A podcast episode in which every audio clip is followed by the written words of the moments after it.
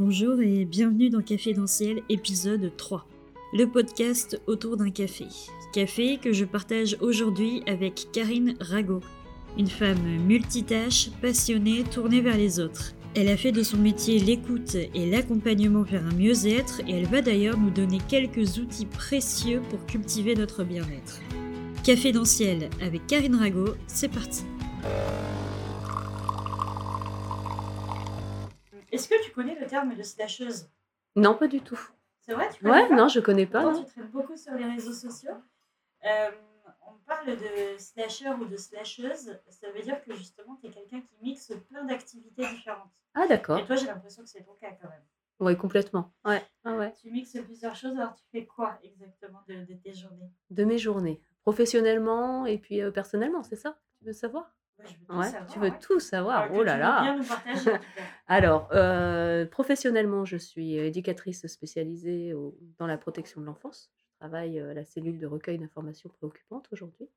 Donc, euh, j'évalue euh, l'enfance en danger, en fait. Savoir si, suite à, à un appel au 119, euh, voir comment va la famille, comment, euh, comment se comportent les enfants, si tous les besoins euh, des enfants sont satisfaits. Voilà.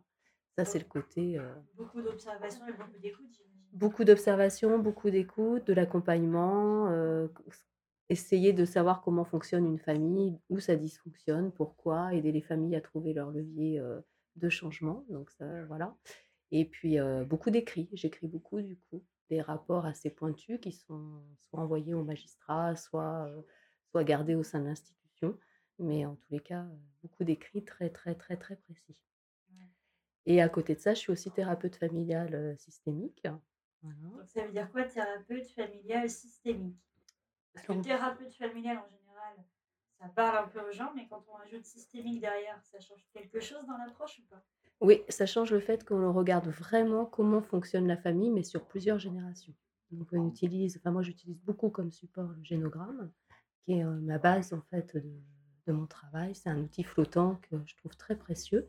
Et on va travailler les loyautés, les secrets de famille, le Ah, transgénérationnel, euh, qu'est-ce qui se transmet dans une lignée maternelle, par exemple, dans une famille ou dans une lignée paternelle, en quoi on est loyal ou en quoi on répond à une dette de famille. ouais. C'est euh, hyper intéressant ça aussi. Ouais. Est-ce que tu il peut t'arriver des fois, peut-être par déformation professionnelle, quand tu es justement en tant qu'éducatrice, de, te dire tiens, si j'utilise un peu le génogramme pour analyser la situation, j'imagine que c'est pas facile de cloisonner tes deux activités. Alors, je cloisonne pas. On est clair. Comme euh, une évaluation euh, dans le cadre de, euh, de, mon, de mon- job à la CRIB, je pars du principe que c'est aussi un accompagnement, que c'est aussi permettre aux familles de, de trouver par elles-mêmes des solutions hein, pour pas rentrer dans le système de l'ASE. C'est vraiment la porte d'entrée de l'aide sociale à l'enfance. Et moi, ce que, ce que j'essaie de faire, c'est que avec mes collègues, c'est que cette famille-là ne rentre pas dans le système. Donc, du coup, je décortique. Et d'ailleurs, je fais un génogramme en présence des, des gens et je m'en sers vraiment comme support avec les enfants. Les enfants, ils sont magiques avec ça. Ça ressemble à quoi un génogramme? Là, tu m'en parles, mais moi, je- j'en ai jamais fait, j'en ai jamais vu. Alors, un génogramme, c'est un dessin de la famille, mais les hommes sont représentés par des rectangles. Les... Donc, c'est pas un arbre généalogique? Non, non. Euh, la différence entre un arbre généalogique, c'est qu'un arbre, bah, on dessine un arbre et puis on met des photos. Tandis Ouais. qu'un génogramme, les, les hommes, c'est en rectangle, les, hommes, les femmes sont en rond. Et ce qu'on dessine surtout, c'est comment on est en relation dans cette famille-là, euh, sur un plan euh, couple, sur un plan parental, sur un plan enfant de ses propres parents et avec les grands-parents. Moi, je remonte sur trois générations. Voilà. Donc, dans ton cabinet, par exemple, quand tu consultes, tu dis que tu peux travailler sur plusieurs euh, générations. Mm.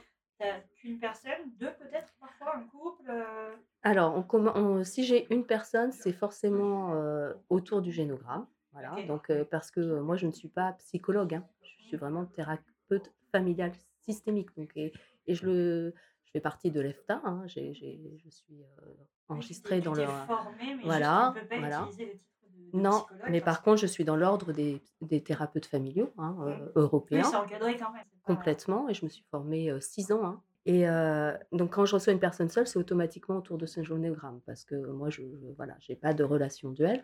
Un couple, ça peut être aussi autour du génogramme, puisqu'on n'est pas en couple avec n'importe qui. On ne choisit pas son partenaire euh, par hasard et souvent on reproduit dans son couple des schémas qu'on a vus de ses propres parents Ouais. ou à l'inverse, voilà. Qu'est-ce qu'on vient réparer? Qu'est-ce qu'on vient rechercher, heu, chez l'autre de de ce qui nous manque ou de ce qui appartient à notre famille, heu, biologique et d'origine? Et en famille, c'est super intéressant quand on a les parents et les enfants. Ça permet de lever les secrets, les non-dits, les loyautés invisibles, enfin comment on voilà. fait justement? Que j'imagine que parmi, heu, les gens qui te consultent, tu as aussi des gens peut-être qui n'ont plus de rapport avec certains membres de leur famille, peut-être des gens décédés même. Mmh. Comment on fait justement pour interagir avec des gens qui ne sont pas là? Alors, on se sert de ceux qui sont encore là, de ce qu'on connaît de l'histoire de l'autre et de sa famille et Malgré les secrets? malgré les secrets. Un secret, moi, je dis toujours que c'est quelque chose que tout le monde connaît, mais qu'on ne se dit pas. Les secrets de famille, en général, on est toujours, heu, on est toujours, heu, porteur de quelque chose et heu, on sait, en fait. C'est des un peu des secrets de polichinelle. On met juste à à jour ce que l'on perçoit, voilà et puis sinon, il y a toujours quelqu'un qui est encore vivant, un oncle, une tante ou s'il y a plus personne, ça arrive, eh bien, on part de ce que la personne sait, son propre récit, voilà. Qu'est-ce que ça provoque? Et du coup, on met des émotions, heu, j'accompagne autour des émotions, j'accompagne autour de tout ça avec des objets flottants. Alors un objet flottant, heu, c'est en fait un quoi? Support, voilà. L'objet flottant, c'est ce qui permet de mettre, heu, de pas mettre de mots justement sur des ressentis. Par exemple, heu, moi j'utilise beaucoup les bouchons. Les bouchons, c'est, heu, Des bouchons, des bouchons de bouteilles de parfum, de de ce qu'on veut et en fait, je fais choisir à la famille ou la personne seule un bouchon par par, par membre de la famille ou par personne signifiante. Parce que la famille, c'est aussi celle qu'on se construit Ouais, celle des amis, celle qu'on tout à fait. jours. Mmh et donc heu, on voit qui est proche de qui, heu, ce bouchon-là, si c'est moi je me souviens que que qu'un enfant avait choisi un bouchon de champagne avec la cage pour représenter sa mère et et voilà, on on décrit ce bouchon et il s'avérait que cette maman était enceinte mais n'avait rien dit. Voilà, c'est des choses comme ça qui ressortent, c'est rigolo. Je je j'utilise aussi les cartes Dixit, ça va parler à à certaines personnes qui sont venues en en thérapie avec moi et je fais parler autour de, heu heu, qu'est-ce que, heu, voilà, qu'est-ce que vous voyez sur cette carte? Alors la carte, peut représenter on on travaille par exemple, mon couple aujourd'hui, c'est ça, donc cette carte représente ce que je pense de ce de mon couple aujourd'hui et surtout on fait parler l'autre sur la carte choisie et la personne qui a choisi la carte se tait et on prend, on prend pas, voilà ce qui est dit. Bah, je peux en parler des heures, hein, il y a plein d'objets flottants, j'en crée aussi beaucoup, je crée Comment par on exemple imagine un objet flottant alors? Comment toi, en tout cas, tu tu les tu dis que tu en crées, comment tu tu peux te dire: «Bah, là, par exemple, avec un objet comme celui-là, il y a tant de choses à dire, là, c'est peut-être moins parlant». Comment tu tu détermines ça? J'écoute. Faut que ça te parle à toi, en fait. Alors ça me parle à moi, mais j'écoute surtout ce que la personne, heu, la famille me dit, alors le couple, la personne seule ou la famille et c'est en fonction de ce que me donne la famille que je choisis la que que l'objet flottant émerge. Par exemple, le vélo, c'est sorti, j'ai enfin, j'ai je me sers beaucoup de cet objet flottant, mais c'est sorti parce qu'il y avait un couple qui faisait beaucoup de vélo, voilà et donc du coup, ça leur parlait bien le vélo. Donc heu, bah, voilà, un vélo, il y a, heu, la roue, qu'est-ce qui te fait avancer? Il y a le guidon, qu'est-ce qui te guide? Il y a la lumière, quelle est la lumière dans ta vie? Bah, voilà, il y a après je je débriefe le bagage, porte-bagages, qu'est-ce quel bagage tu mettrais sur ton vélo? Voilà et je les fais dessiner, heu, un vélo, un tandem, Justement, là, on arrive à à parler presque d'artistique dans dans ton activité. Ça, c'est une carte que toi, tu tu utilises beaucoup aussi pour toi, tu tu crées ouais, beaucoup de choses. ouais. Hem, tu as commencé par quoi? Est-ce que te je Ah sais pas, le côté art plastique, tu fais des collages, tu fais toutes sortes de choses. Est-ce que c'est ça qui t'a amené à penser justement ces objets volants? Est-ce que c'est l'inverse? Alors j'ai commencé dans l'atelier de mon grand-père. Mon grand-père, toute paternel, j'étais toute petite. Dans sa maison, mon grand-père bricolait beaucoup et heu, il me laissait accès à tout ce qu'il avait, voilà. Donc heu, j'ai commencé comme ça, à faire des choses avec lui, à à taper sur des des des pièces en argent pour faire des bagues, pour faire des bijoux, à faire de la mosaïque parce qu'il adorait ça, il aimait aussi beaucoup souder, enfin voilà. Et il m'a fait un jour un un cadre pour faire de la peinture sur soie. Enfin, il était il me suivait partout, dans tous mes petits délires et puis, heu, j'ai beaucoup miniaturisé. Enfin, j'ai fait des des des petits mondes, heu, voilà. J'ai toujours été, heu, passionnée par l'histoire de la petite poussette. C'est con, hein, mais c'est une la petite poussette? Une la petite c'est une petite fille qui naît, en fait et qui est tellement petite qu'elle dort dans une coquille d'oie. Voilà, c'est ma mère qui me la racontait et donc moi, ça me fascinait donc avec une coquille d'oie de noix, je, heu, voilà, j'ai fait des petits lits, j'ai fait des petits mini poupées, enfin voilà, les petits mondes et puis, heu, qu'est-ce que j'ai fait? J'ai fait de la peinture, heu, de l'aquarelle, de la gouache, le collage, c'est venu plus tard, voilà, beaucoup plus tard, ça doit faire, une dizaine d'années que je colle. Et Ouais. aujourd'hui, du coup, tu tu crées beaucoup de choses. Ouais. Pourquoi et où est-ce qu'on peut voir tes créations? Alors je crée beaucoup de choses pour vider ma tête. Moi, je je suis en en méditation, enfin je je voilà, vraiment quand je crée, d'art-thérapie aussi. voilà, ouais. Bah, quand je crée, je je suis ailleurs, voilà. C'est comme ça que je me ressource parce que comme je voilà, mon métier mes 2 métiers font que je donne aussi beaucoup. Il y a un moment donné, j'ai besoin de me recentrer sur moi et je crée autour de ça.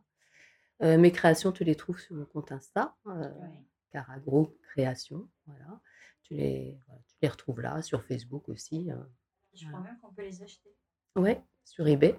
Sur eBay Mmh. donc, Ouais, ouais. pareil, Oui, Carago ou Créations? ouais ou non, ça doit être, heu, ouais, si on tape Carago Créations, on va tomber dessus et puis on peut les trouver, heu, chez ma mère à la à la cave Rago, Pré en paille. Voilà. Super. Moi, j'ai envie aussi de te demander, c'est que tu es donc thérapeute et bien souvent, quand tu on parle avec les thérapeutes, on les sent un peu coincés entre, 2 choses. D'un côté, ils ont envie de se montrer parfaits aux yeux des gens qui le consultent et en même temps, se montrer parfait, ce serait pas se montrer humain. Mmh. Toi, qu'est-ce que tu penses de ça justement, heu, toi qui analyses beaucoup? Alors pour ceux qui se sentent parfaits, moi, ça je veux dire, c'est leur problème. Moi, je pense qu'on est complètement imparfait et que tout au long de sa vie, on a à travailler, hein. Je me cogne, heu, je me recogne moi aussi du travail personnel à chaque fois. La vie met toujours sur notre chemin bah, complètement, ouais. Met toujours sur le chemin les des bless enfin des des événements qui viennent se recogner à nos blessures, heu, bien ancrées. Donc heu, voilà, moi je suis pas parfaite et j'espère bien ne pas l'être. Ça me permet justement de m'améliorer. Mais tu te rends compte que c'est hyper décomplexant, en fait, d'entendre quelqu'un, heu, comme toi qui qui parle librement de ça et dire: «Bah non, parfait, personne ne l'est et Voilà. et ça sert à Mmh. rien d'essayer Mmh. de» il y a beaucoup de gens qui se mettent beaucoup de pression avec ça. Ouais, ouais, bah oui.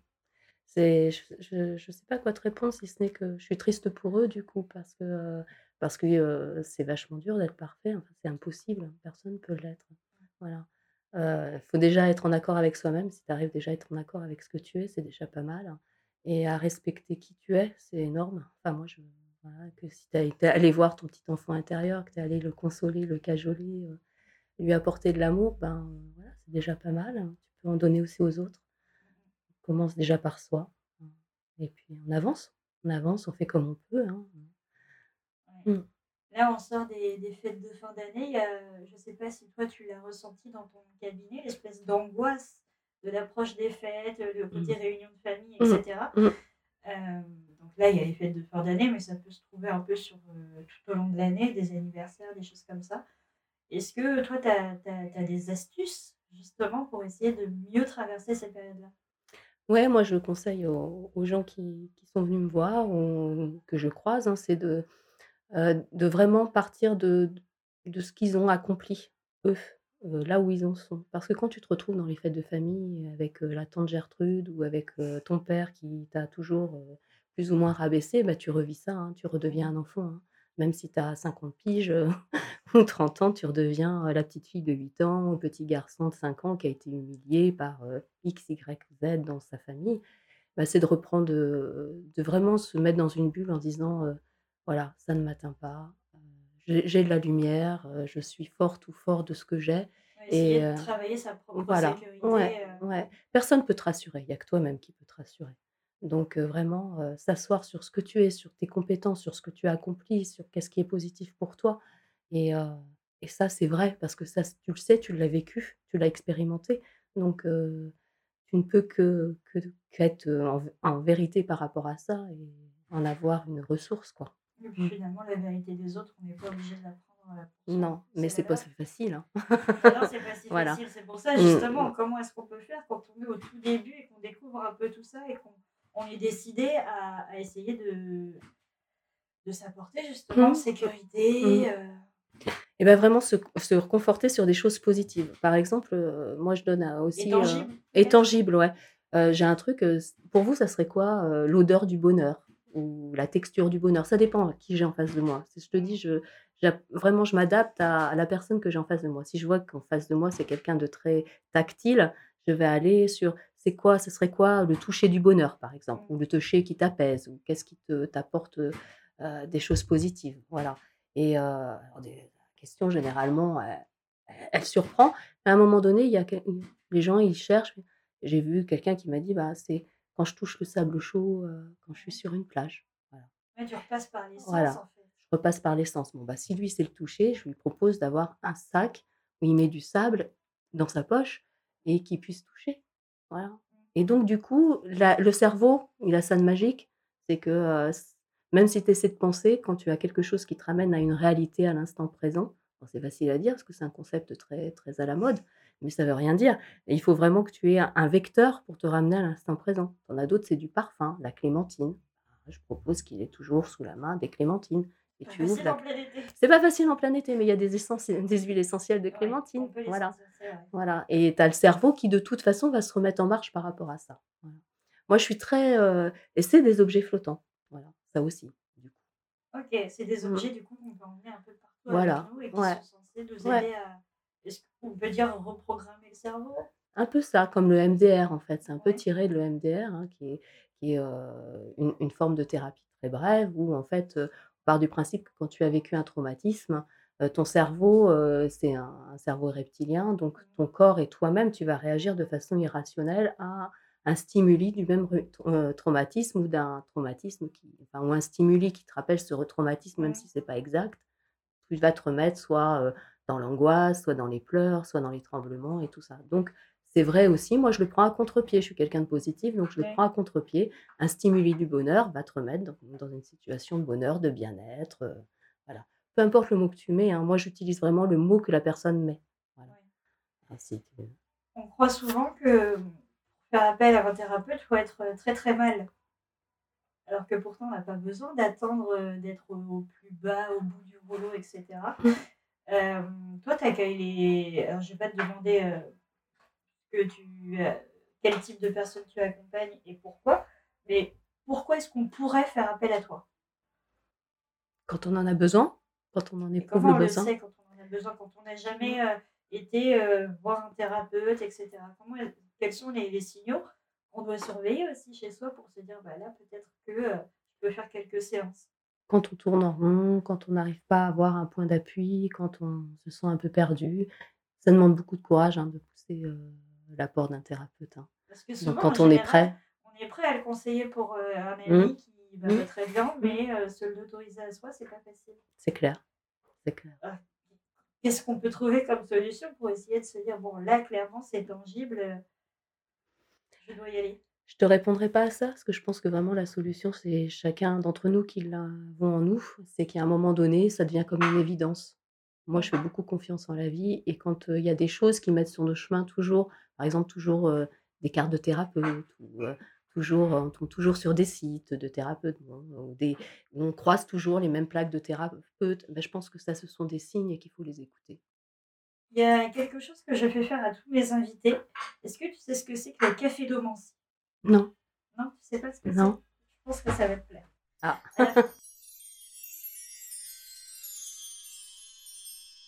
à la fin de ton café, euh, il y a toujours un peu de marc de café ou ouais. un peu dans ta tasse. Le café d'Omancy, c'est euh, l'art de lire dans le marc de café. D'accord. Donc là, si je te propose de regarder dans le fond de ta tasse et de regarder un peu ton avenir, qu'est-ce que tu as envie d'y lire? Un soleil. Un soleil? Ouais. Un On est en plein hiver et t'as froid. Ouais, j'ai froid, il y a beaucoup de vent et puis il y a eu beaucoup de choses difficiles pour moi là. J'ai traversé euh, encore des épreuves, euh, des choses d'injustice, des choses. Un soleil, j'ai envie de soleil. Chaleur, soleil, lumière, ouais. ouais, ouais.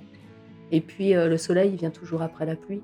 Voilà. Les nuages se, se, se dissipent. Voilà, les arcs-en-ciel, voilà. Ouais, c'est un soleil. Ce qui me vient spontanément, c'est le soleil. J'ai besoin de ça. Mais merci à toi.